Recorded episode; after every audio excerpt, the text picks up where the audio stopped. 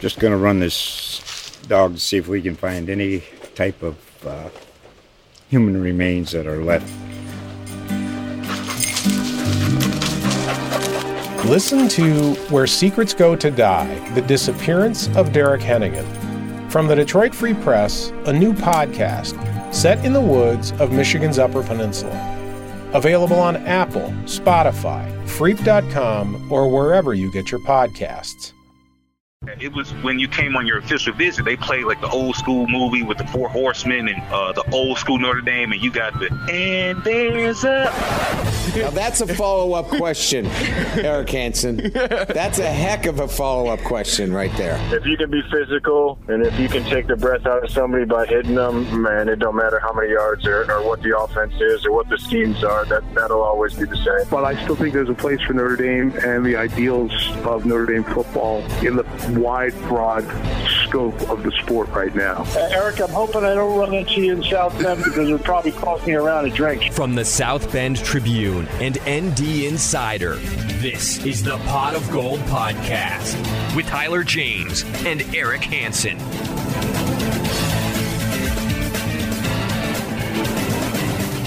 Welcome, everybody, to another edition of Pot of Gold and ND Insider podcast. I'm Tyler James, and I'm joined once again by the one and only Eric Hansen. Together, we cover Notre Dame football for ND Insider and the South Bend Tribune.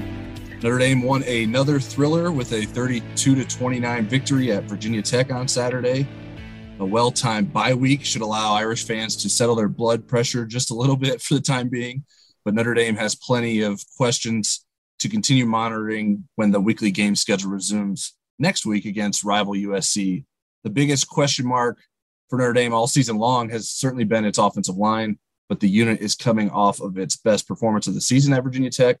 Um, we are curious if that success can be su- sustained. And so we asked ESPN's Mike Golic Jr. to help us answer that question and many more on this week's podcast. Mike, thanks for joining us. Thanks for having me, guys. Appreciate it. Mike, to start out with on the offensive line, what did you like about the way Notre Dame's line played against Virginia Tech? Uh, yeah, I mean, I, I think, and a lot of this is was aided by you know Tyler being in for as much of the game as he was. You know, we, we've certainly been well aware of all the different gifts and strengths of each of these quarterbacks but the way it timed out for them in this game was this offensive line in a road environment needed someone that was going to buy them a couple extra hats. And you saw the effect that Tyler had on that. I thought schematically, what they did differently, some of the quarterback run elements with Tyler in there allowed Notre Dame to lean heavy into double teams, to, to have guys have space to go out there and know they were getting help on certain blocks and to play a little more physical because of that. I, I think I think a couple of the guys just in general had better games than they'd had before. Uh, I, I, I hopefully I'm pronouncing his last name right. I'm getting used to the depth like everyone else this year, but I thought that was one of the better games that he had played so far. And I, think just in general, it was a little bit cleaner across the board, but that is definitely aided by the fact that you had a quarterback whose legs forget just were a threat, but were a primary weapon for Notre Dame's run game for a lot of that so mike as you kind of as they kind of push forward into usc and north carolina and those teams is this something sustainable only if they're playing tyler Buchner a lot or or did we see improvement when coan was in there in the fourth quarter that was encouraging um, I think there was some protection improvement that was encouraging. I, I mean, I think it's always going to be tough just because you know, Jack Jack does a lot of things really well. Jack, you know, getting the ball out on time, driving it downfield. What that to be able to come in cold at the end of that game and do what he did, Jack's got my respect forever. That is a tough place to play football and do what he did. But Jack also has, I think, trouble navigating the pocket sometimes in a way that doesn't help this offensive line out. And I think the run game for him, for everyone, is a lot different in that. And so I don't know how much of this I can project forward, but that also depends on what the plan at quarterback is going to be going forward. If there's going to be, you know, what Brian Kelly talked about going into Virginia Tech, hey, we want to stick with one guy, even though that didn't end up being the case, or are they going to continue to try and platoon this thing? Okay, so if, if Brian Kelly um, called you up and said, "You know what? I need your advice on the quarterbacks. I know you're an offensive lineman. What would you? What would your advice to be for him? Would you say tag team him? Would you say, hey, let's see what Buchner looks like in the starting lineup? What What are your thoughts on that? I would probably say, I mean, just committing to doing it the way you're doing it, sort of as needed. If everyone's aware of that, like, I mean, hell, the offensive line I played on in 2012, we did that with Everett Tommy. Like, we did that a lot that season where, you know, you had a guy in Tommy come in as the veteran guy. Really, I mean, kind of similar roles. Everett uh, wasn't as much of an every down run threat, but he was going to be able to get you out of some trouble with his legs back there. And we were all aware, like, that's the, I think, difficult part coming into this year with these guys is – we were getting to know Ev, who was a redshirt freshman in that role. We all knew Tommy. We knew exactly where he was going to be, what he was about. And Jack's a veteran, but he's not a veteran with this team. And so I think that's a bit of a difficulty. But we saw like there was an aptitude for that style of game closer in what Jack was able to do there. He's got maturity as a veteran player to not, if he gets pulled from a game, sulk, become disinterested, do things. That's a credit to him and his football character that he stayed as engaged as he did. So he came back in and was able to make winning plays. And so if that's what it takes for this football team, because again, we know they've had to overcome some things injury wise and production wise from an offensive line that's still trying to figure it out right now. If you've got to keep doing that, I mean, listen, BK's worked with multiple quarterbacks in his system and plenty of years before and plenty of stops along the way. If that's working and your football team has displayed an ability to be able to understand and work with that, then I, I don't see a huge problem with that if it gives you your best chance to win. Mike, Brian Kelly has, has been pretty adamant that the pass protection issues have extended beyond the offensive line, with maybe falling on the quarterback of not re- getting them in the right protections. Um, and obviously, that may be more complicated with multiple quarterbacks. Obviously, every quarterback needs to be on the same page and make sure they're on the same page with the offensive line. I'm, I'm curious does that ring true to what you've what you've observed? Obviously, you don't know the the protection calls necessarily from just uh, watching, but does it look like a unit that's had tr- has had troubles not identifying the right guys that they're blocking and, and, and working together like that? Yeah, I thought this was the best game for their eyes, quite frankly, for a unit up front where I said, all right, even if there were things technically that broke down or things, you know, because I mean, again, we got guys that shouldn't be on the field right now based on where their development is. These are need based things based on injury, based on all the, these different elements. So sometimes the technical stuff can be excused in that way. But I was the thing you control, and this was the thing we were always preached was it's got to be five guys seeing things through one set of eyes. And I thought this game overall was the closest or the best that Notre Dame had done at that so far uh, against that defense. Again, in a hostile environment where you got to extra communicate everything. I, I, thought this was the best game for their eyes and seeing all that. And I agree with Coach. And again, going back to, to Jack, and it's not to belabor a point. I mean, all these guys, you know, Tyler's a young guy. So I'm sure there's stuff that, as far as the scheme of protection and what his element is in that, you know, I'd have to imagine, I don't know this, but I'd have to imagine Jarrett Patterson being the veteran he, he is, setting a lot of protections, doing a lot of the things that would normally fall on the center in an offensive line, especially a veteran one, is just, you know, starting us off, telling who we're going to go to. I, I think that the quarterbacks do play a role in this. And I think there's been times where Jack, you know, whether it's his depth in the pocket, whether it's the spots that he chooses to try and, you know, step up or, or, or how he navigates that, has at times put that offensive line in a tough spot. They have dealt that back to him. Like everybody's got a hand in this. The one guy I, I will absolve, I, you know, uh, Kyren Williams gets gets the pass for me on this one. Kyren remains. Except I have to anyone who will listen. I remind people, Kyren Williams is is such a treasure. We need to value him. The yards aren't going to be there in the same ways this year because of how this has changed.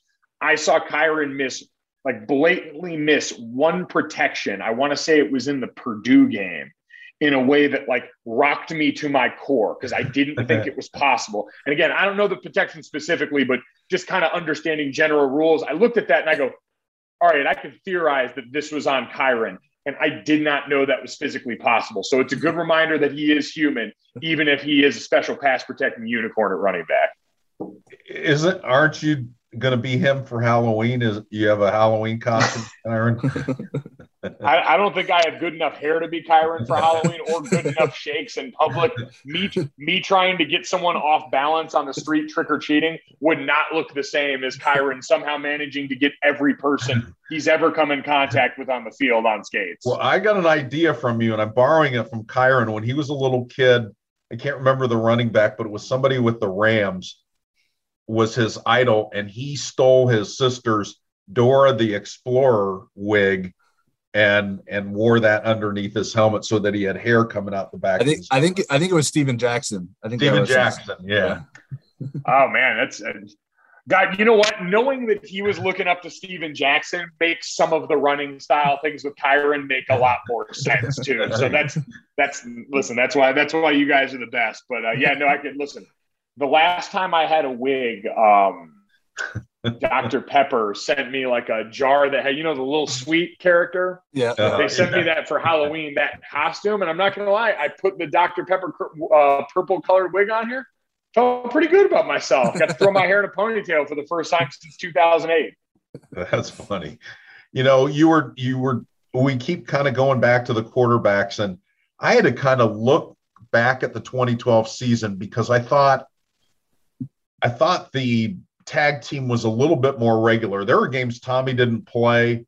There were games he played a ton, like the Michigan game. You guys wouldn't have won that without him, and probably Purdue too at the end. But um, what what you guys think as a team when Brian Kelly said this is what we're going to do this year? You know, he was suspended for the Navy game, and then he played in the Purdue game. What what's what's running through your mind? Did you think it was a good idea, or did you say, well, let's see, or what was your thoughts? we we trusted everyone involved with all that. Like again, that was where that was, and I mean, in, in so many ways, we were a different group. I mean, that was a, a, veteran line. I mean, I had I had played the least out of that group, but from Braxton over, you know, him, Watt, and Zach had played a ton of football. Me and Lombard had been around. Tommy had played a ton of football, and you know, we like the mentality for us, and I think the mentality for for every, you know for every O line that's operating at peak is like we don't care who's back there as long as we understand. Like we knew Tommy was going to get us in the right check every time. He wasn't going to get you out of trouble with his legs, but Tommy was going to have all of us in the right spot and be where we wanted him in the back of that pocket. And we knew on the other side, Ev was going to make plays for us. Ev was calm and was going to make plays. And so for us, we just we understood the strengths of each guy and you know where where they might not offer as much so well. And we had a lot of confidence in ourselves. You know, we were, you know, a team that was going to be a, a, largely run first outfit that year. Most games we were a 200 to 200 team. And so I think that with just like the, the veteran understanding we had that year of who everyone involved was and what they did well, that's so different for this year. You know, so many new starters on that group up front.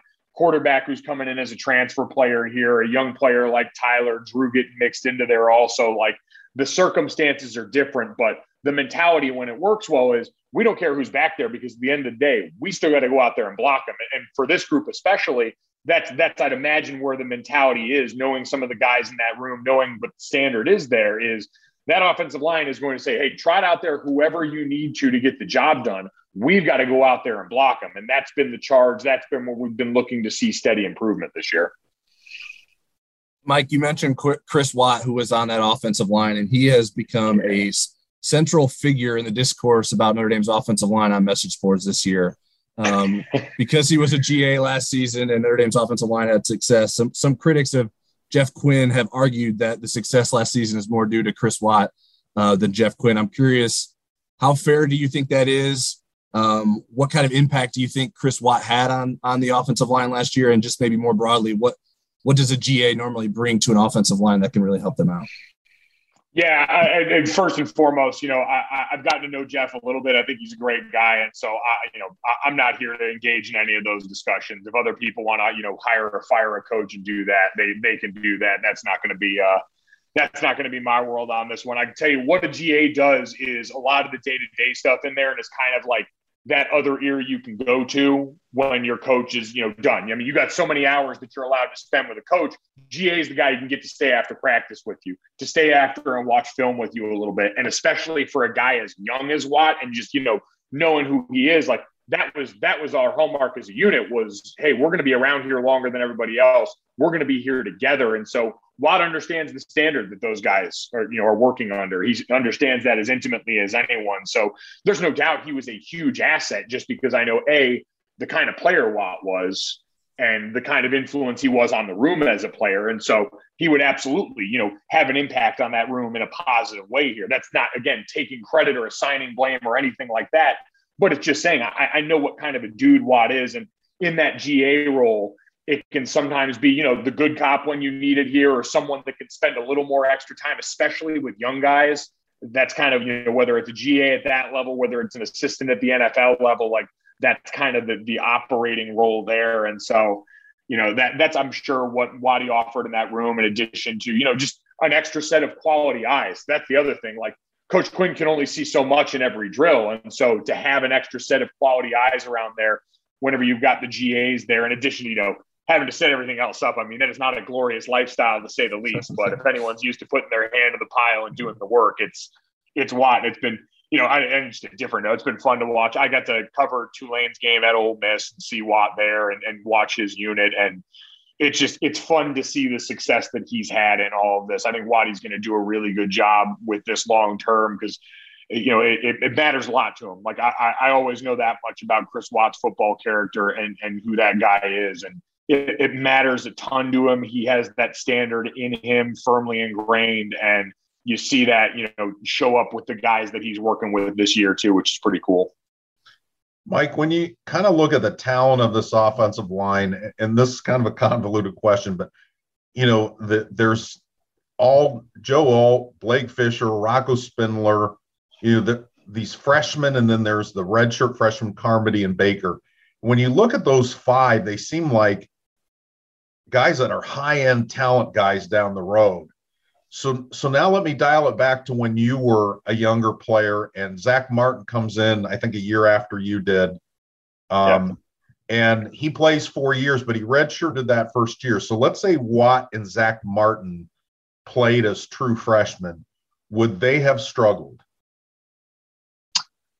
Um, yeah, they would have struggled. I mean, every freshman's going to struggle. Now, that being okay. said, there were things about Zach, like Zach Martin was always going to do better than most. Like you yeah. saw things that I'll never forget. We were in practice one time. Frank Verducci was our coach at that point on the O line, Zach's redshirt year. And he had watched Zach and Watt in practice. Basically, their body lean on pass sets, they did things naturally that Frank looked at and said, like, that that's it. And we were, you know, doing a drill after that. For everyone else, to try and internalize through reps the things that those guys did naturally as players. So they were always built a little bit different. I mean, Zach's the best football player I've ever played with or against. So that guy was always going to be a little bit different. But yeah, he would have struggled. I mean, he came in as a lighter guy too. He was 275, 280 his freshman year, had to put on a bunch of weight those couple first couple of off seasons. So that is, yeah, absolutely natural for young guys to, to come in and struggle. So when you look at I mean, you only saw half of Fisher, but I, I think you saw him in at least a practice. And you look at those guys, do you say, man, they're they're going to turn into something pretty special at some point? Do you do you see that kind of talent with that group? Oh yeah, I mean, talent wise, hell, we we haven't had a lot of dudes that look like Blake. Like, you know, we've had a lot of re- we've had a lot of really good dudes, but I, I think they were guys that kind of had to grow into it, right? Like Ronnie, other world, you know, freak athlete, big long tools and all that. Ronnie had to do some growing when he got to school. Yeah. You know, um, McGlinchey, you know, was a converted tight yeah. end from high school that they had to stack weight on. Like Mike had to progress to that point. Zach had to progress to that point. Like, you know, ability wise, I mean, maybe you're talking like Q, who was a mutant from day one sort of thing. But I, I think Blake's in Blake's in rarefied air talent wise. And you saw in the Florida State game to start, like natural athleticism, so difficult to get around because he's so damn big, you know, throws his hands like he's trying to land a haymaker and kill you on those punches. And so that's one of those guys you get excited because he walks, you know, he's he came out of the hospital with more ability than most. And so when you just put some of the polish that we know happens in that position room specifically, he's a fun one to think about. You hope that he can get healthy soon and, and you know, whatever that looks like for this season. I mean, he's a guy where, especially when that's the case, where you know all the talents there, is every rep matters so much for all these guys right now. And I know we've seen a lot of bodies go through, and it's painful now, but those are the kind of things that a year or two down the road, meaningful snaps for these guys in big time games. Like that was, I mean, again, for a guy that sat so many years before I finally got starting potential, the last four games that I played because of injury, my true senior year before my fifth year, were a huge benefit going into that next season because there's just a jump up in speed you can never replicate in practice. And so for me, you know, technically being a veteran guy, but only having those starts to draw on, there were things even that fifth year when things were going well, I was learning on the fly. And so for those guys to have a chance this young to bankroll some of those reps is massive. Mike, in that 2012 season, you guys were able to navigate a lot of close calls and, and tight finishes, and certainly this this this season has had its its share of close calls as well. I'm curious, how does a team sort of handle the stress of that? Is there confidence gained in that? What what sort of is the result of, of sort of living living in the in the last few minutes of a fourth quarter on a consistent basis? Yeah, I just believe you can do it. Like the the teams I was on early in my time at Notre Dame, there was and this is not a, again a discredit to you know Coach Weiss or any of the guys in that roster. It was just we had we had had a tough time winning a lot of those games, and so you get into the fourth quarter of those games, and it's like, man, here we go again. Like we're, we're in a battle with Syracuse or UConn or Tulsa, like one of these teams we shouldn't be losing to, but we are. And, and you got to just kind of get through the wall. And thankfully for this team, like you got a lot of guys who have played in a lot of big time football games who believe they can win in those moments. And so if you got young guys in this team that are learning how, like, to be able to look over at some of these veteran players and draw that confidence there. Like to have Kyle Hamilton on the other side of the football, Kurt Hinish, to have Jarrett Patterson in the offensive huddle, and Michael Mayer, and the you know having players first off of that caliber, talent wise, here. Like man, I can tell you. There is no greater confidence builder in the world than looking on the other side of the line and knowing Zach Martin is going to block whoever comes over there or looking out at the number one defense in college football for most of the season and knowing you're going to get the ball back. So you got good players that you can draw that from on this team first and foremost but there really is no substitute for just in those moments like belief trans- translates into calm conversations on the sideline.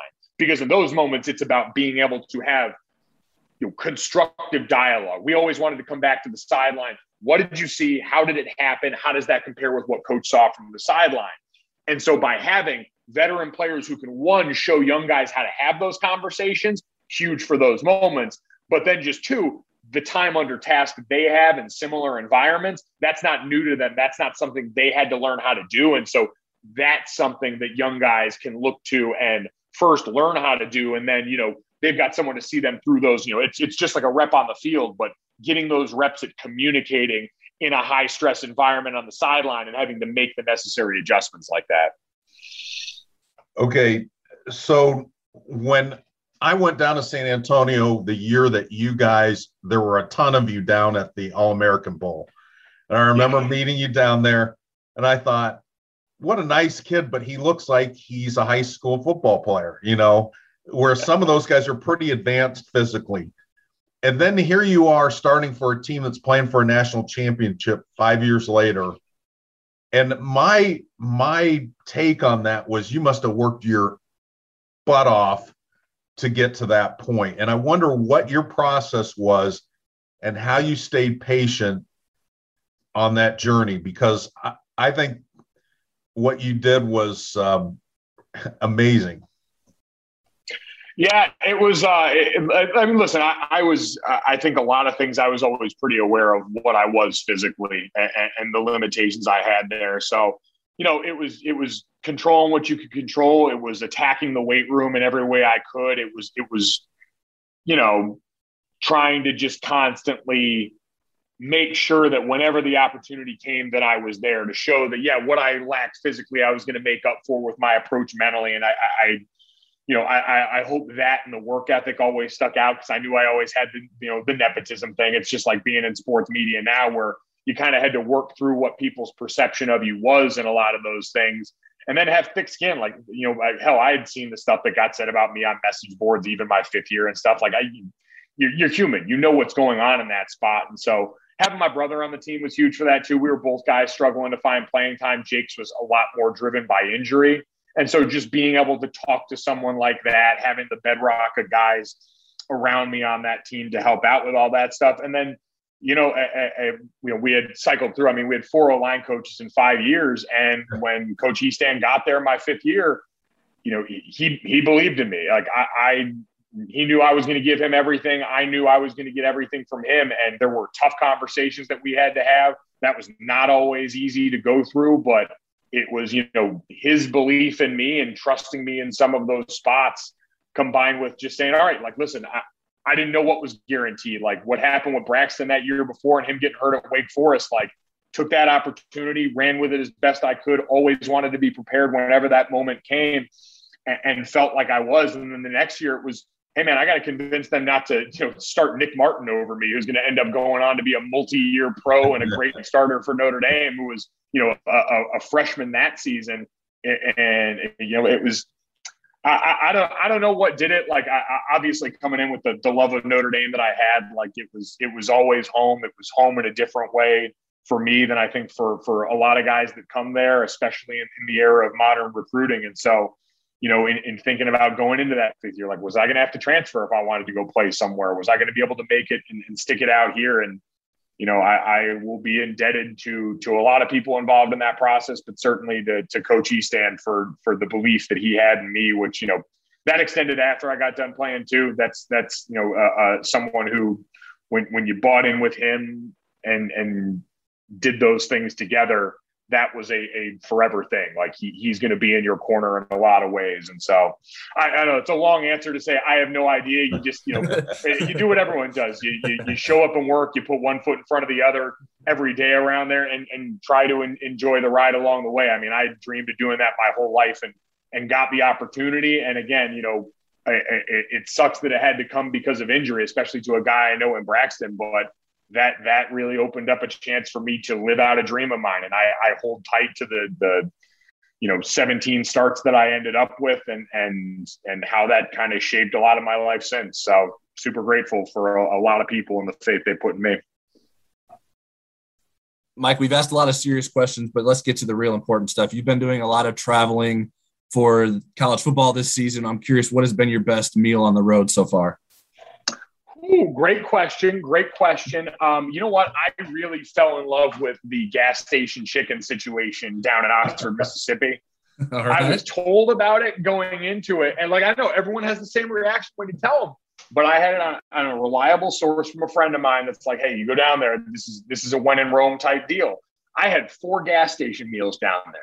I'm telling you, bark on ribs should not be that robust at a ga- at a place where you can also get diesel fuel. Like it just shouldn't happen, but it did. And so yeah, enjoyed that one. The Oxford Creamery down there. I mean, anytime you can find like the combo ice cream and gas station barbecue situation that I was able to track down down there, it leaves an imprint on your heart and on your intestines.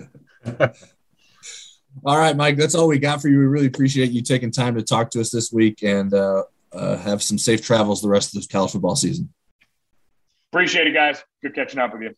All right, now it's time for place your bets. How much you want to make a bet I can throw a football over the mountains? This is our segment dedicated to the degenerates. Let's make some prop bets for the rest of Notre Dame's season.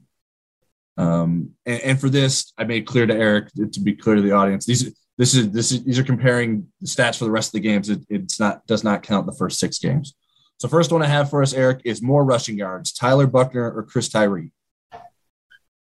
Well, Chris Tyree doesn't have that big, long, ninety-some yard run that I think he's going to get. You know, when I weighed this, I wondered, you know, is is uh, Chris's turf toe injury short term or longer term? But you know, Buchner runs so hard, he gets hurt too. Um, I just think there's going to be more of a commitment to getting Buchner involved. Uh, so I'm going to say Buchner wins that one. Yeah, this this was a tough one for me. Although I, am going to agree with you, I was curious which way you would go. like you mentioned, we're not sure what how long Tyree will be impacted by turf toe. Tyler was also Tyler Buchner was also banged up towards the end of that game as well. I'm not sure if he was able to come back in or if Brian Kelly just knew that he needed Jack Coan in that situation.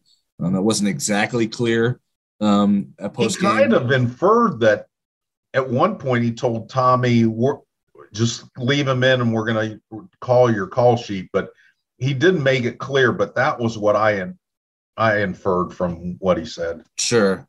So, I, yeah, I think still like regard.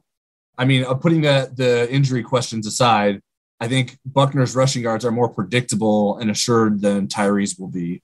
Um, so I will go with Buchner. To, for anyone that's curious and isn't aware, Buchner has rushed for 167 yards, and he playing in the first in four games of the first six games. And Tyree has only rushed for 112 yards in six games. So, Chris ironically, Buchner's yards help Tyree's yards. yeah, and they do. Right. Yeah. So I think if Buchner's in there more, obviously he's gonna he's gonna get more yards. But I think Chris Tyree's yards will increase as well with Buchner in there. So um, I'm curious to see how it plays out. But I would um, wager my bet on Tyler Buchner ending up with more rushing yards in the next six or seven games. Next question is from uh, not, not from anyone. It's from me. Um, the next the next bet I have is an over under of seven and a half sacks for Isaiah Foskey. So he's averaging a sack a game, which would in 13 games would put him at 13, which would be a half sack behind Justin Tuck's school record. So you're asking, is he going to get the school record? Because Correct. over would put him at 14. Right. Um, I looked at the teams that they still have to play, the six teams, and USC is 16th in the country in sacks allowed, which is really good protection. And then it's awful. It's 124, 125, 117, 84, 78. But it's not like they played great teams with protection either up to this point. So it's really going to be tight on that. And I did this earlier in the day and that particular question. And I don't know what I decided. I said yes. I decided, you know what? Let's just go for it and say yes my theory too is that they're going to.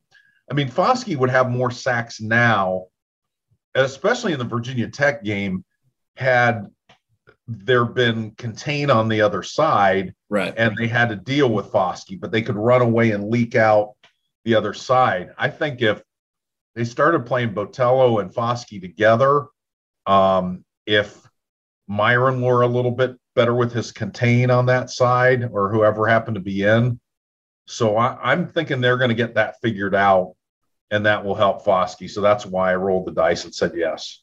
Yeah, I think I, am going to go under, although I don't feel great about it. I, I, always seem to overestimate sack totals, so I think that's sort of uh, pushing me away from being convicted and saying over that he would he would tie or break. Uh, or he would break if he goes over uh, Justin Tuck's single season record at Notre Dame. It seems attainable. Um, because uh, to me, one thing that st- stands out about Isaiah Foskey, he he hasn't had like the like the multi sack game yet. I mean, usually a lot of a lot of pass rushers usually end up with a couple of games where they have uh, two sacks, or I mean, even maybe there's one game where they have three or four sacks, depending on how crazy uh, good they're playing. Um, so, I, so I think, I mean, if he has one game like that, I think this makes this extremely attainable. Keeping a one sack per game pace um, or it would have to be slightly ahead of that. Um, doesn't seem unreasonable, but I'm just not sure that he will get there. So I'm going to go with under. Next bet is more receiving touchdowns, Kevin Austin Jr. or Michael Mayer. Assuming Michael Mayer is healthy, and I'm going to assume that, are healthy enough to play, I think Michael's just an easier target in the end zone. I, I realize people are going to pay attention to him and Kevin's going to get some of those longer um, touchdown catches. Like I thought his long one from Tyler Buchner, I thought he had danced close enough to get into the end zone on that. Right. But I still think Michael Mayer's the touchdown machine. I think he's going to break the record for tight ends touchdowns this year. And I know they both have the same amount now. Right. Yeah. I think I, am in agreement with you. I, I the, the concern about Austin maybe beating him would be the, those longer touchdowns that you pointed out. And I think I'm not sure that I totally trust this offense to like execute in the red zone consistently, though they did that against Virginia Tech, which was sort of bucking the trend um, as they aren't even necessarily getting to the red zone a lot. Um, so I, I think that leads you to believe there's a chance that Austin can continue to score from outside the red zone. Um, but I, I, I, still, it's, it's, it's hard for me to shoot, go against Michael Mayer and in a bet like that. So I, am going to go with Michael Mayer as well. Next one is over under three and a half interceptions for Kyle Hamilton.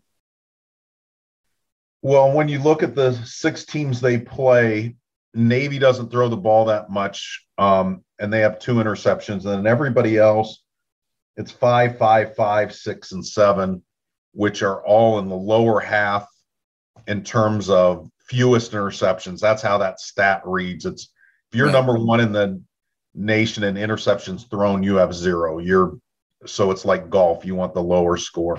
Yeah. All those are in the bottom half. So none of those are good. The, the thing about Hamilton is it seems like a couple teams have kind of figured out how to kind of stay away from him. And and he had two of his interceptions in one game, the opener. And sometimes they come in bunches. And I, I just think those teams are savvy enough where he's not going to get the over on that. I think he's going to be close, but I don't think he gets the over. Yeah, it seems like Notre Dame's playing him a lot in some slot coverage, and that like takes him out of like the ball hawking safety spot. Like obviously, he can still make plays on the ball if someone throws at the guy he's he's he's lining up against, but um, that does eliminate the chance of him making like an interception that he made against Florida State, where he's on the other side of the field and runs all the way across the field to make an interception on the sideline. But I, am still going to take the over. I think he's had some close calls that didn't end up as interceptions that I think he will continue to have, even though um, he wasn't able to maybe convert on some of those. I still don't understand how the Toledo one wasn't an interception. I watched that replay a bunch of times, and I don't see how it's clear that the ball touched the ground. Um, so I, I, think he'll take advantage of the opportunities that he will get and, and manage to get over three and a half interceptions the rest of the way. Our last prop bet is more tackles, Isaiah Pryor or Jack Kaiser? Well, Pryor started games one, two, and three. Kaiser started four, five, and six. They both have 21 tackles. Kaiser plays about double the snaps, maybe not quite double, but significantly more. So I'm gonna I'm gonna say, especially with Kaiser starting lately, I say he will end up with more tackles. Yeah, this one was a real toss up for me. The Pryor the fact that Kaiser's played more snaps almost speaks maybe more highly of Pryor. That when he's in there, he's making more plays. Um, and I, I, I considered taking Pryor, but I just think Kaiser's going to have more opportunities. Um, and uh, there is still the potential. We don't really know what's going to happen if he could maybe play some more linebacker because they, Brian Kelly keeps saying that they need to get JD Bertrand some rest and then not resting JD Bertrand. So I think after the bye week, they have to have a better plan for that whether that involves Kaiser playing some Will linebacker um, and, and cross training between Will and Rover, or maybe that's Prince Pritzkalli playing some Will linebacker. They, they need to do something there. Um, and I think if if Kaiser takes any reps at Will linebacker, I think that's going to be provide for easier opportunities to make some tackles. So I will go with Kaiser as well. All right, now it's time for questions. Just tell me when you guys are, are we done with USC? Everybody's done. You guys are kidding me. That's all you want to talk about. All right, let's go. You can submit questions to us on Twitter before each podcast. I'm at T James NDI and Eric's at E Hansen NDI. First one I have for us is from at Ryan underscore Sakoviak. Are we approaching Golson Rees 2012 status with Buchner Coan this year? Um, well, it would be, we haven't seen Buchner start, so I think that would be right. more the case you know, I went back and looked at um, the 2012 season because it wasn't as clear in my mind. And Tommy threw 59 passes that year, and and the majority of them, 38 out of 59, came in three games. He had four games he didn't throw any. Um, he had to play one entire game, which was the BYU game, uh, because Everett had a concussion from the game before, and he threw 16 passes. That's the most he threw in a game. The other thing that was different about that was Everett stunk as a runner at the beginning of the year. He was a guy that was really fast and shifty, But when he was in high school, he was a prolific passer and he used his legs to extend plays. He didn't run a lot. And so him getting used to zone read and that stuff, after four games, he had minus 11 yards for the season. And then in the Miami game in Chicago was when he started becoming comfortable as a ball carrier. So there's a little bit difference to it. And I, I think, too, this was planned kind of going into the season, and they kind of committed to it, even though Rees didn't play in the last two games the USC game or the bowl game against, or the championship game against Alabama. I think this is, they're trying to figure it out. Um, I think this is more like 2011 would have looked like had Golson played that year. Yeah. Because he wasn't ready. Um, and, and he in 2012. So I I think the parallels are different. I think the the chemistry between the quarterbacks is good. The other interesting thing was Golson ended up with a better pass efficiency rating than did Tommy that year.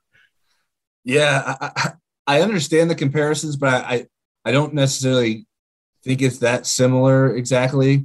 And I'm also, I mean, uh, frankly, I mean, if Coan is going to continue to be a starter, I mean, that, that, throws sort of the comparison off, in my opinion, completely. Um, and that seems like the most likely outcome. I don't know that I believe that that's the best plan necessarily. I don't know that I'm that I'm sold on Coan continuing to start. Um, and so that's like the reverse of what the Golson Rees situation would have been. Um, I, I, don't. I'm not sure that Brian Kelly has a complete grasp of how the the, the rest of this season is going to play out at quarterback. Um, so, um, and like you said, I think the Golson Rees thing was I think they had a better understanding of what that was than what what this is and so that's i think those are probably the biggest differences so i do think we're going to see plenty of both the rest of the way though next question is from chris fleck at chris fleck one. How many games does each quarterback start over the next six games? You know i tried to kind of guess that before we started recording and now i'm starting to second guess myself. I had Coan four and Tyler Buchner two. And the thing about it is, Pyne could still end up starting or playing in a games just based on the fact that each of these quarterbacks have been injured right at some point. Um, so maybe I'm my calculations are off. I, you know, especially after we talked to Mike Golic Jr. Now I'm getting more of the sense that BK is closer to starting Tyler Buchner than maybe I realized. And I think some of it's going to be just how he practices and how he adapts to getting more of the playbook because BK want Brian Kelly wants him to have access to the other parts of the playbook, not just the Wildcat package. So I'm going to change my answer and go three and three. Yeah, I mean, I think this is a true guess. I don't know that we have any idea how this is going to play out. Boy, that, that, didn't mine sound like a guess. no, you're still, you definitely covered that well. I, I, I don't, I just don't know. I, I mean, I, I, went with what you had. Your first inclination was was Coan four, Buchner two. That was sort of my way of looking at it. But yeah, I think Drew Pyne could start a game still. Um, I, I we didn't talk too much about why what Pyne didn't play in the post game because there, I mean, the game was too. What happened in the game was too important to we had to have, sort of cover all that ground before we could sort of like, well, why didn't Drew Pyne play today? It's like, well, we got too much other things to discuss right now. But I, I I'm curious. You got to like, read between the lines a little bit because Kelly said that the Coan in the fourth quarter was the Coan he sees in practice every day. Right. Yeah. And I, I, I asked him like, is this like, is that is what we saw there is like, is that why you're so insistent on starting Jack Coan? I didn't say it in that way, but that was sort of like my way of thinking about it because I mean, it makes more sense the way Jack Coan has finished that game and finished the Toledo game. Like that's what they see in him. But for whatever reason, they can't get that out of him always at the start of games. Um, and so I, I don't know. I, I think they're going to they're going to try to continue starting Jack Coan until they feel like they can't do it anymore. That's that seems to be after this past week, that seems to be painfully obvious to me. Um, although I don't know that anything is truly obvious with how this quarterback situation is going to play out. So um, a lot of words to not really know what I'm talking about, but my guess is Coan for Buchner too. Uh, next question is from at Brett Kovacs. Notre Dame set a season high with 180 rushing yards against Virginia Tech. Do you think they beat that number this year, or will that finish as the season high? Um, they don't play a lot of good. They don't play a lot of good rushing defenses the rest of the year. No, Navy's Navy's the best one, and that's 45. And they, and they play two really awful ones in Georgia Tech and Stanford. Um, and and if there's a commitment to Tyler Buchner, not only are you getting his plus rushing yardage, you're not getting the sack yardage. He hasn't been sacked yet. Um, and and then it opens up things for the running backs in the running game. And also probably would open up a jet sweep better. Um, so I'm going to say yes. I, I mean, the big positive for me too was this was the first game they rushed for more than four yards a carry as a team. And so, yes, I do think that there's games that they'll get better. And I, I think the line will get better. Yeah. And I think uh, uh, what goes a long way in allowing them to um, ru- rush the way they did was not allowing those negative plays. And they had zero negative design run plays. There had two plays that were tackled for loss. Um, and those were both sack. Those were the Jack Coan sacks in the first three series. Um, after that, Kyren Williams was tackled for a loss on one play, but that was also the same play where I believe it was Andrew Kristofic got called for clipping.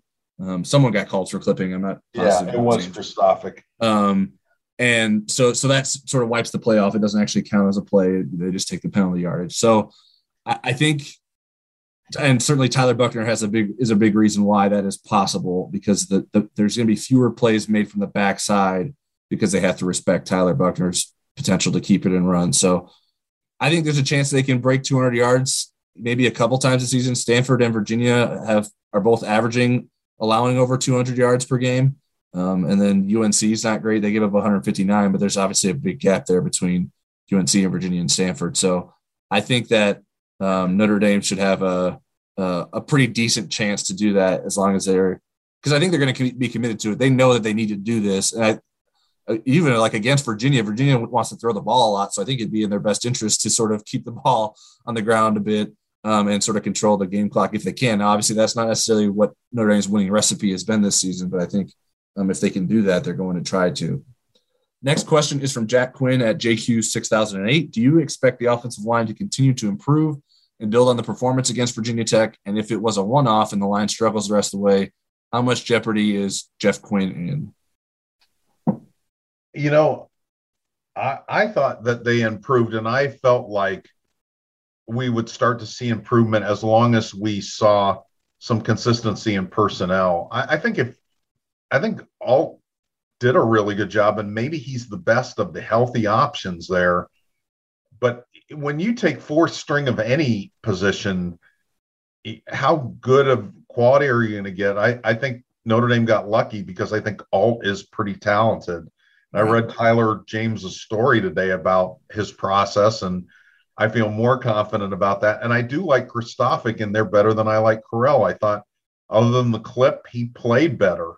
Um, and so I kind of like that left side of the line. Then Mike Golic Jr. gets on there, and I ask him about sustaining that. He's like, "Oh, I don't know." so, made me second guess myself a little bit. As far as you know, hot water for Jeff Quinn.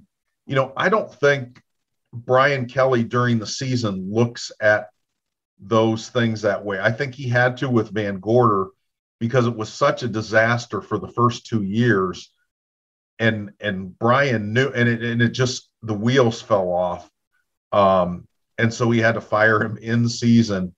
And I think the other time where he knew that he was going to get rid of somebody was Chip Long um, because he had certain parameters going into the year.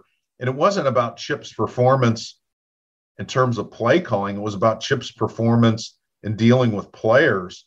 And Brian Kelly had kind of had it after the Michigan game. He was on the bus on, on the way home and he was making phone calls, talking to possible replacements the next day but I think other than those two instances, he likes to wait till the end of the season.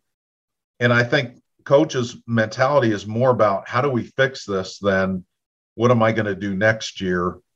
And I think everybody gets evaluated, but you know, if you look at the large picture with Brian Kelly and Jeff Quinn's history, you know, I wrote about this that you know they've this will be the first year that they've I think been below number 45 in total offense at the FBS level. And that's with three Central Michigan teams and three Cincinnati teams. Um, and and then the the um, three that he's had at Notre Dame prior to this year. So nine years, they've been never lower than 45 in total offense. That's a long, good track record. Together in their last 49 games at Grand Valley State, they were 47 and two. Now football evolves, it changes, and maybe Jeff Quinn needs to make some changes in the way he coaches, and maybe you know that grad assistant needs to be Chris Watt level. Uh, but I wouldn't say he's in hot water, but I know Brian Kelly wants to win, and if he thought Jeff did a terrible job, then he wouldn't hesitate to to make that change. But right now, I just think it's really hard to evaluate that. Yeah, I, I, it seems like we're asked this question every week or less about Jeff Quinn. I, so I, I, don't know. I don't know how to quantify how much jeopardy is in. Is he in jeopardy or double jeopardy or double secret double probation? Probation. yeah. Uh, but I think his job is on the line if Brian Kelly believes he can't get this line back to playing at its high standard. And uh, these next seven games will certainly be important in judging that. Um, and so I think we're probably going to get plenty of questions of whether we think Jeff Quinn should be fired until he is is or isn't fired. Um, so I don't know that this question's going away. But as for the offensive line improvement, I think it should continue to improve. Um, like you mentioned, the personnel, if they if they decide, okay, let's go with Joe Alt and Andrew Kristofic and let's figure this out. And maybe maybe Cain Madden and Josh Lugger are, are finding improvements and getting a better sense of what they need to be doing and shaking off some of the issues they've had at the beginning of the year. That you can see this offensive line getting better. Will this line be consistently better? Like, will it be like a, a gradual line of improvement? Probably not. I think this unit will continue to have its struggles um, f- from time to time. It's just sort of the the degree of those struggles that I think we're going to be monitoring the rest of this season. So uh, I'm curious to see what it looks like, and uh, certainly it shouldn't have taken this long to get the offensive line to be passable. Um, but that's where they're at, and they need to uh, sort of continue to play at that level. Next question is from at Coffee Dark Roast. With the unfortunate season-ending injury to wide receiver Joe Wilkins and the transfer of Lawrence Keys, is Xavier Watts going to go back to his old position, or is he going to continue on special teams? I haven't seen him on defense yet. Um, you know, when I read the question the first time, I thought he because I got asked this in my chat yesterday about where Watt's future position was next year. And and I think Coffee Dark Roast is asking about the rest this of year. this season. Right. I don't think he's moving back to offense this season. I think they have enough people, especially with Salerno, uh, a really good walk on wide receiver. Now, if they were to have another injury, I guess maybe they could consider that. But, you know, I think Xavier, I wanted to call him Chris Watts. Uh, Xavier Watts, I think his future is on the defensive side of the ball. When you think about who they're going to bring in at wide receiver next year, and I almost don't think he's going to be a, a rover next year. I think he may be a safety, and I think that may be he may be the Avery Davis of defense. You know that ends up on defense, and and a really good football player that just kind of needs to find his home. But I think they're getting him used to tackling and doing that kind of stuff. I think it would be unwise to move him back this year unless you absolutely had to. You still have, you know, numbers issues at linebacker too. And I think next year, the clearest path to playing time for him may be at safety. Yeah, I think regardless of what position he's playing, he's going to continue to sp- play special teams. Just to make that clear, um, they need him on special teams uh, part of the the lack of healthy linebackers requires more guys on special teams. So um, that that isn't going to change. I, I, still think the linebacker position is too thin to move him back to wide receiver, um, even though the, they're not necessarily using him on the de- uh, on defense yet. But they're listing um, him as a co-starter. But they keep listing him as an or option, which is not is not how he's listed on the ND Insider depth chart. Um, but I, I saw I think they're going to keep him there.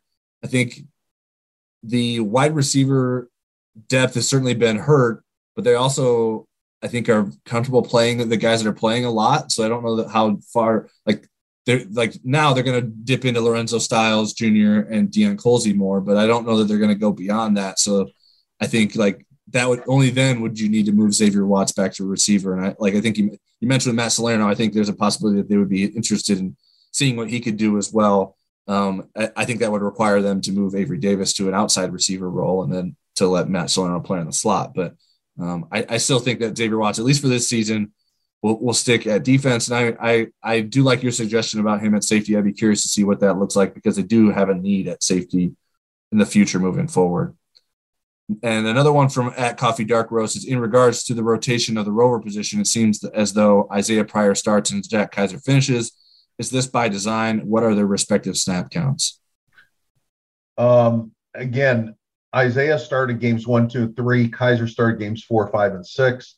The snap counts break down. Kaiser 220, Isaiah 121, and in the Virginia Tech game, it was 38 for Kaiser and 16 for Pryor. Yeah, my, my sense is there's a bit more trust in Kaiser and coverage and to play the full position, whereas Isaiah Pryor is someone they prefer to sort of playing downhill and see like more of a niche role for him. So that's why we're seeing it the way that I don't know that who starts and finishes is necessarily. I think I think that's dependent on the situation rather than like they like Isaiah Pryor at the beginning of the game and Jack Kaiser at the end, which obviously we've seen the last three games they started Jack Kaiser, so that's not necessarily how they're designing it. But there are situations at the end of the game where they're throwing the ball more, so that's why Jack Kaiser is probably on the field more than Isaiah Pryor is in those situations. Next question is from Justin at the Real Putnam. With recruiting, why is football so heavily regional and it matters more how close or far away from home you are and the weather, whereas basketball, it doesn't seem to matter? I haven't done the research on it. I mean, anecdotally, when I covered basketball, um, a lot of Indiana players, I covered Indiana and Purdue, and a lot of the players on those teams are from the Midwest. Um, so I didn't see that pattern there. Notre Dame recruited a lot on the East Coast because that's where the talent was and that's where they had the coaching staff had connections.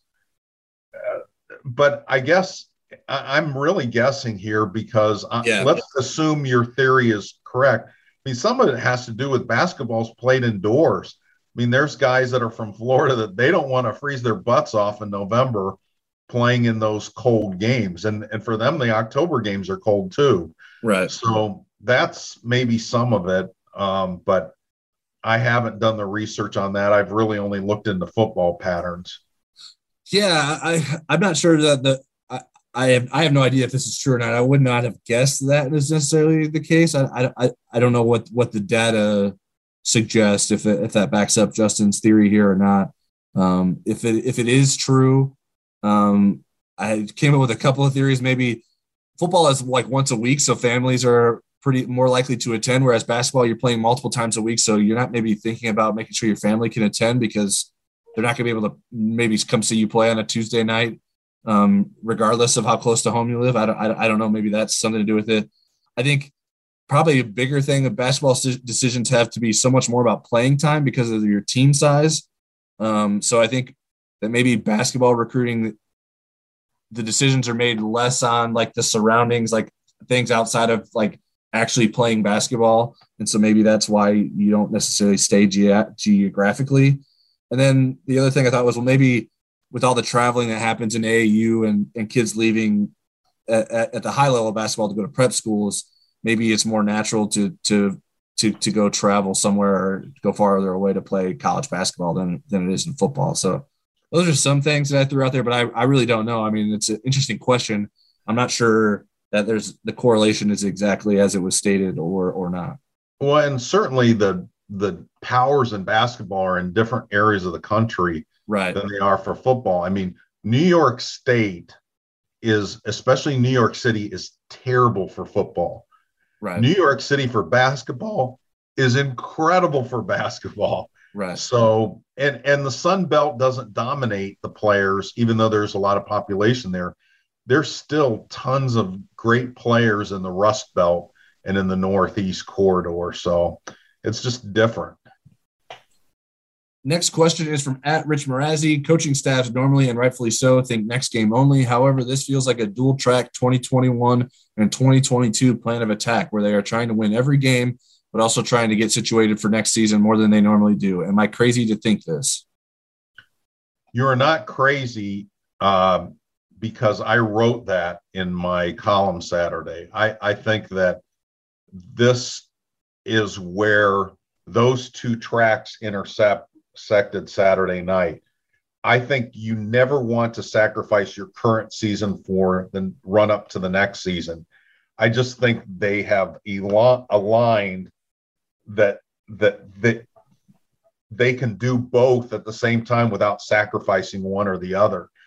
As we spoke about with Mike Golic Jr., a lot of those really young offensive linemen are some of their most talented guys. And Logan Diggs, is going to have to play next year because I don't think Kyren Williams is going to be here. And, you know, I think Joe Alt's going to be a starter, maybe not the left tackle, but probably the right tackle. Um, and so I think, and, and the commitment to Tyler Buchner, Jack Coan's not going to be here next year.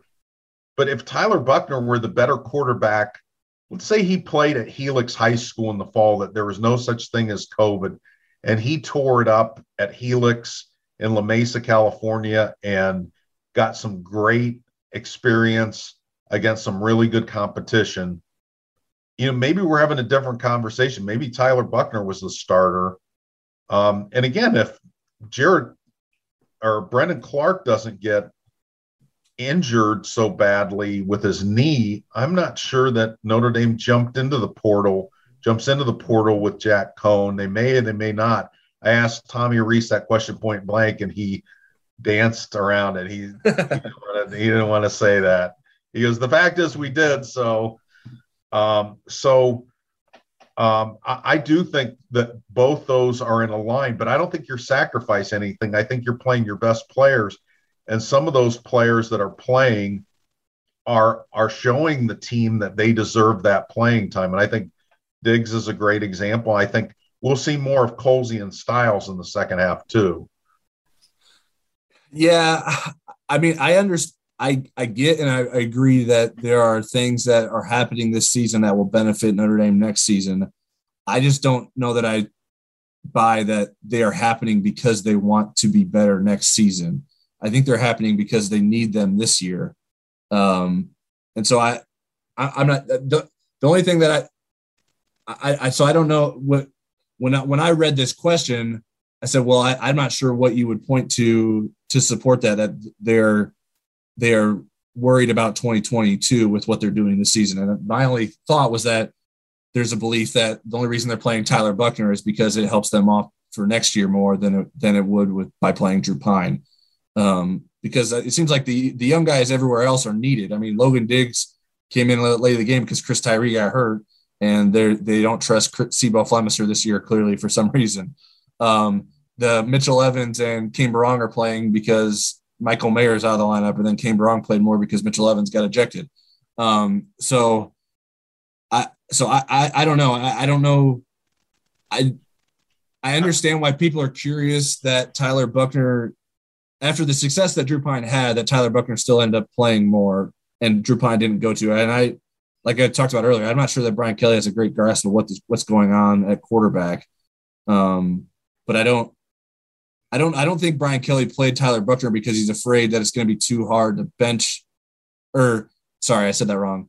I don't think Brian Kelly didn't play Drew Pyne because it's, it's going to be too hard to bench him at the beginning of next season for Tyler Buchner. I don't, I don't think. To me, there's not a correlation there, or at least I don't believe there is. And if there is, I don't, I don't. I think this doesn't speak very highly of Brian Kelly if he's doing that. Um, I think. I think he just believes that one, Coan, Jack Coan brings more to the offense than Drew Pyne does, and then the difference that Tyler Buchner can make in conjunction with Jack Coan is is certainly different than what the difference Drew Pyne would make in some sort of relief relief role. So I so I while I, I, understand like there are benefits of things that are happening this year will extend to next year, I'm not sure that like the decisions are being made with next year in mind. Uh, do we? Do you and I agree on that, or do we disagree? I I don't think I interpret it the same. I think the way I wrote it was that these two goals are parallel.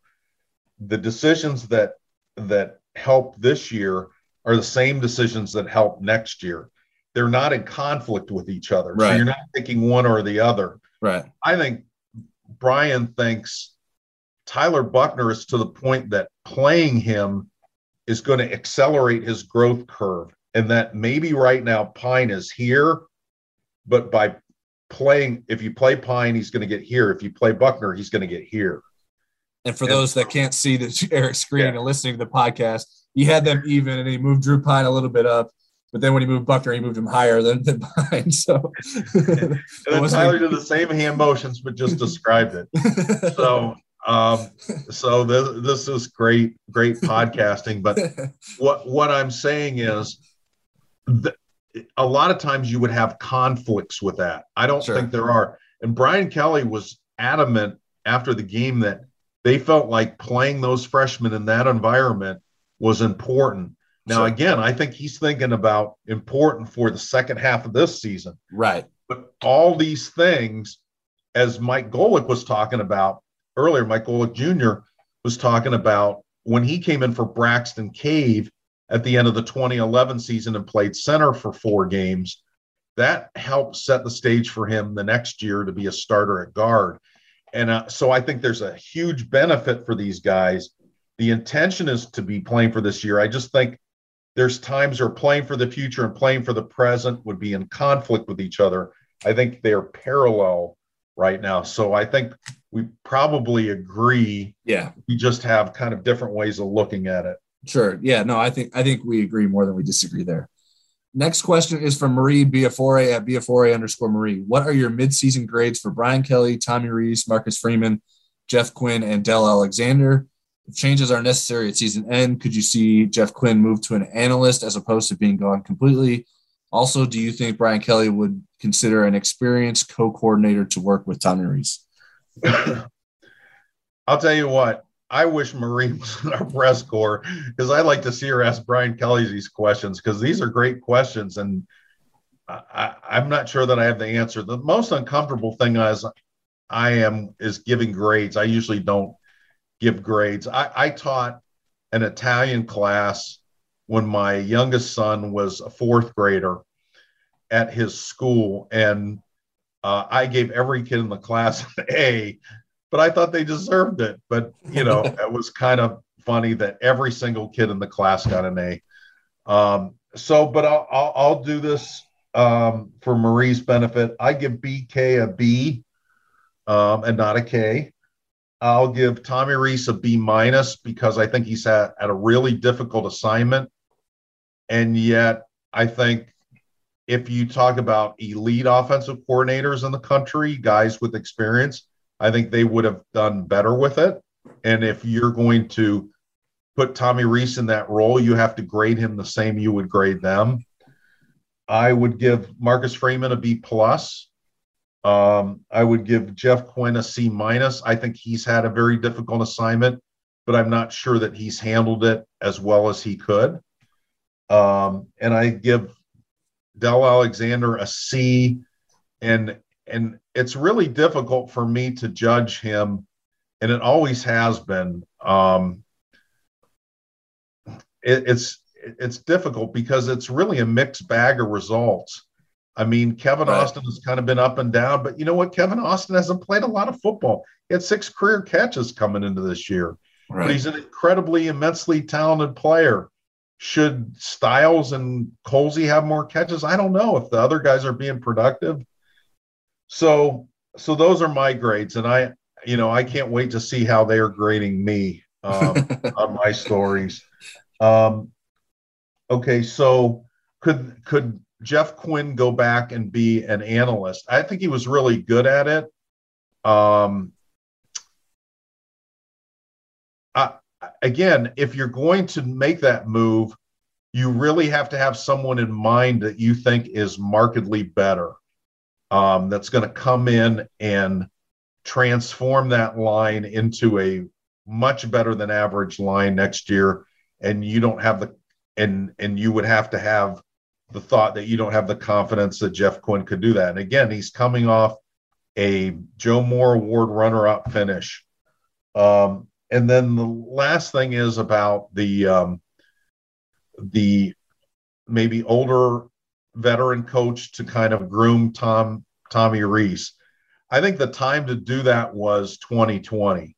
I think if um, and I think that option was available, and Brian Kelly turned it down. In fact, I know that option was available, and Brian Kelly decided against that particular scenario. Now, you could make an argument that John McNulty is kind of in that role, in in that he's been an offensive coordinator before. He's coached a lot of different position groups. He's got some history with Tommy. I think that was Tommy's choice for that role, but I don't really see him as the guy that's kind of the guiding hand there, helping Tommy accelerate through the growth a little bit faster. I think Brian Kelly's the guy that's doing that.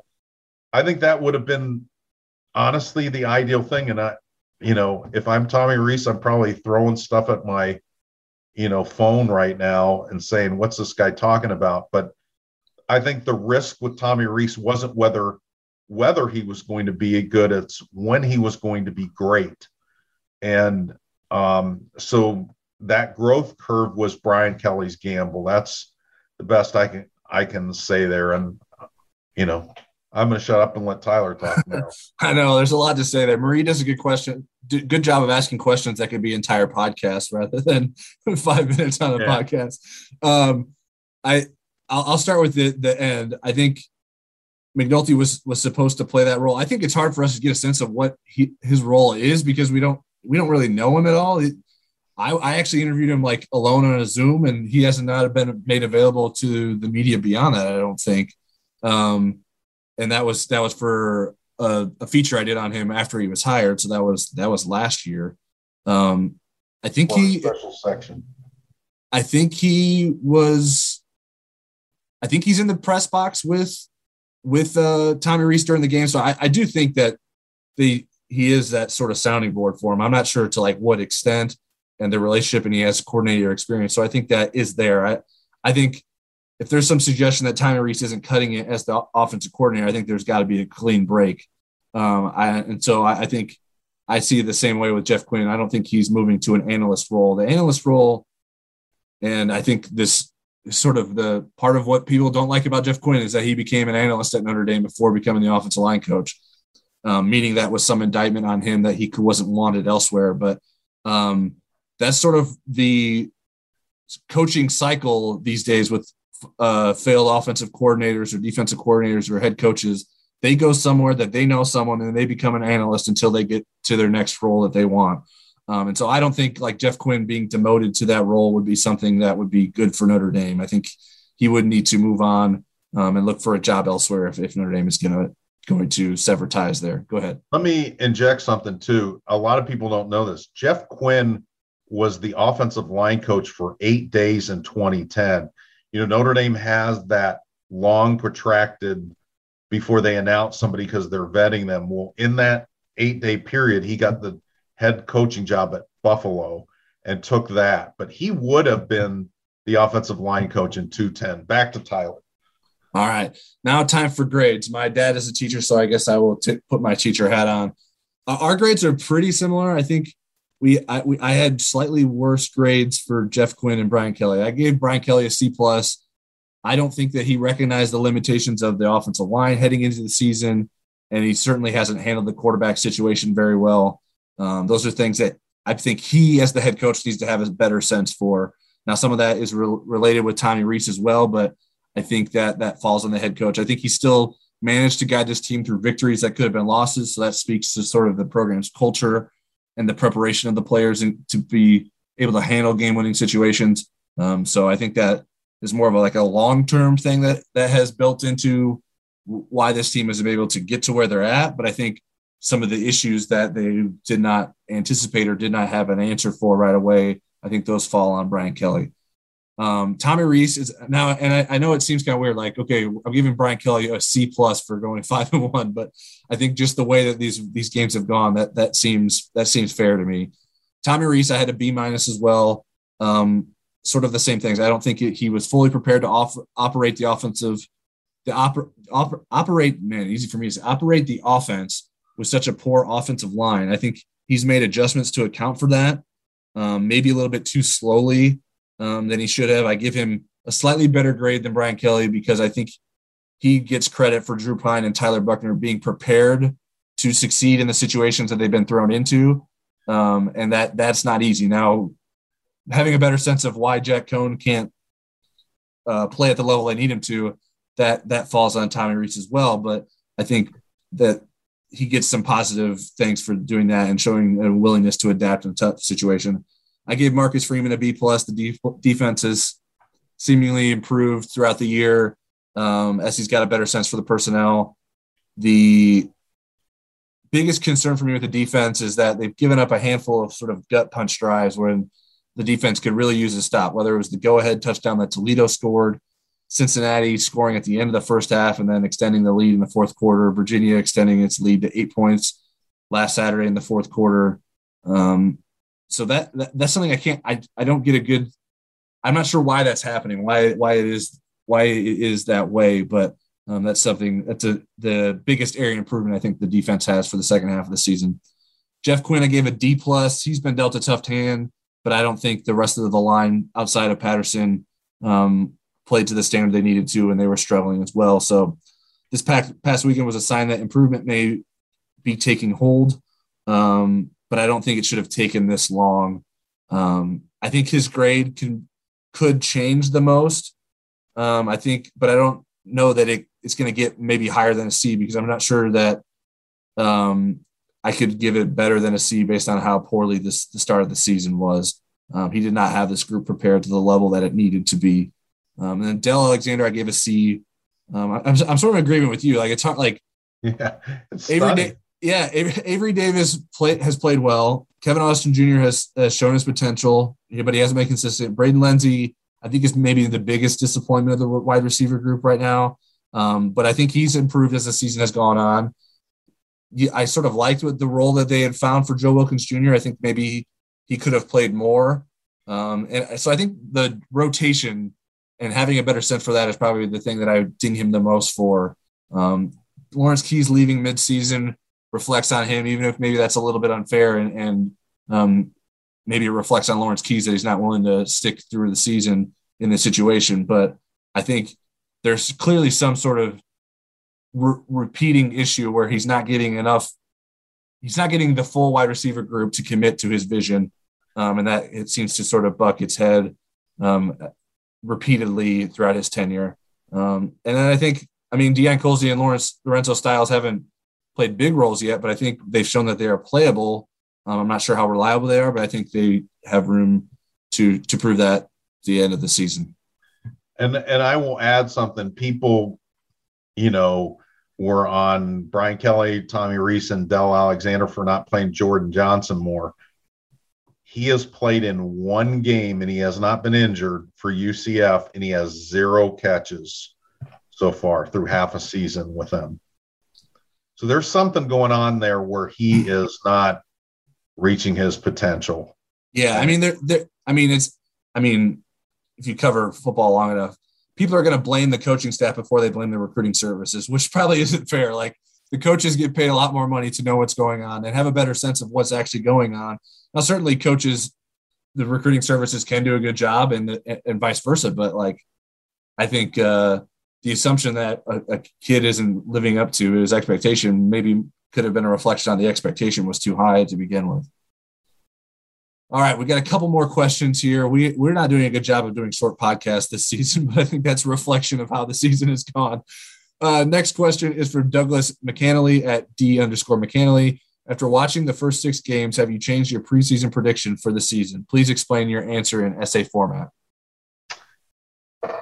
Um, in essay format, I will say I do not change my predictions because they are predictions. And so to change it is like having a concept of crystal ball and recruiting and changing it several times as the recruit changes his mind. Yeah, you make a prediction, you stick with it. Now, do I think uh, that this team has the same floor and the same ceiling as I did at the beginning of the season? No. I think they're both, I think the ceiling is lower. Um, and, and I mean the possible ceiling. I predicted them to go 10 and 2. And I think that's probably what will happen. And if they they could still go 11 and 1, but they won't be the 11 and 1 team I think they could have been. Um, right. Because of the offensive line and the quarterback play kind of sabotage that. So that's my essay, and that's probably a C essay, but I think my conviction deserves an A. I uh, so on Douglas's behalf, I'm going to follow up. So let's let's throw the preseason prediction out of out of the conversation. What would you, what is your prediction for the the next six games? Would you predict five and one? Yeah, I think there's. I think they should win all six and be favored, but I think they have they're playing with too thin of a margin of error, and they're going to get into a turnover game, right? Like they did against Cincinnati, and they're going to lose that game. Virginia could be that game because Virginia's got a prolific quarterback, and if they play, you know, a little bit of defense, which they don't typically, um, you know, then you can get in a shootout with them because their their quarterback Brennan Armstrong is really good. Yeah, I, I haven't changed my prediction either. I predicted 10 and 2 as well. Um, it certainly has looked different than I imagined with the closer results, a bad offensive line, and some shaky quarterback play. But the schedule has also become easier um, down the stretch. So I can't, in good conscience, predict two more losses yet. Um, so, like you said, anything is kind of possible because the margin for error is, is very slim. Um, if the offensive line plays poorly and the quarterbacks aren't reliable. Um, so I have not changed my prediction yet, but um, certainly, and, and we make predictions on a weekly basis on the podcast um, certainly may end up predicting more losses down the stretch if if things don't improve in certain areas. Uh, last question at from at Do Carol one. Which of the last six games will be least stressful and which will be most stressful? My cardiologist thanks you in advance. I think the least stressful will be the Navy game, even though they're improving. They took SMU to the wire um, last week, an SMU team that's undefeated and in the top 25. But I think this is the worst Navy team in a long time. Um, and then I think Virginia is going to be the most stressful. will be on the road. Um, Virginia is really self destructive um, offensively. They are number six in total offense, and they don't, it doesn't reflect it in their wins and, and some other things, but they're awful on defense. Uh, but again, if you get in a game where you have a couple turnovers and you give that offense a couple more possession, then that's a stressful game. That'll be a game like the Virginia Tech game. yeah, I'm in agreement with you on those predictions. I I'll lay out the other games just so maybe Dio Carroll one can uh, have some things to distract him on those most distressful games planned. have some have some other plans ready at, at hand. I think, uh, other than the Virginia game, I think the Stanford game has a chance to be the most stressful as well. Um, I think the USC and North Carolina games are somewhere in the middle, and in addition to Navy being the least stressful, I would say Georgia Tech's probably in that same tier. So that's how I sort of am looking at the last six games on Notre Dame's schedule. All right, that's it for today's marathon episode of Pod of Gold. For the dedicated listeners who stick with us until the end, I wanted to offer up the opportunity to send us guest suggestions for future podcasts. So if you have anyone you'd love to hear from, send a tweet to Eric or myself, and uh, we will see if uh, we agree with that suggestion and, and, want to make that happen down the line. Eric, Eric's our star booker, so it will ultimately come down to whether or not Eric likes you or not. But no, I'm kidding. Uh, we are open for suggestions and always always looking for good ideas. Um, if you don't subscribe to us already, subscribe to us on Apple Podcasts, Spotify, Google Podcasts, and Stitcher. If you like what you hear, shoot us some stars and leave a review. We'll be back next week for a USC preview. Until then, stick with ndinsider.com for all your Notre Dame football bye week coverage needs.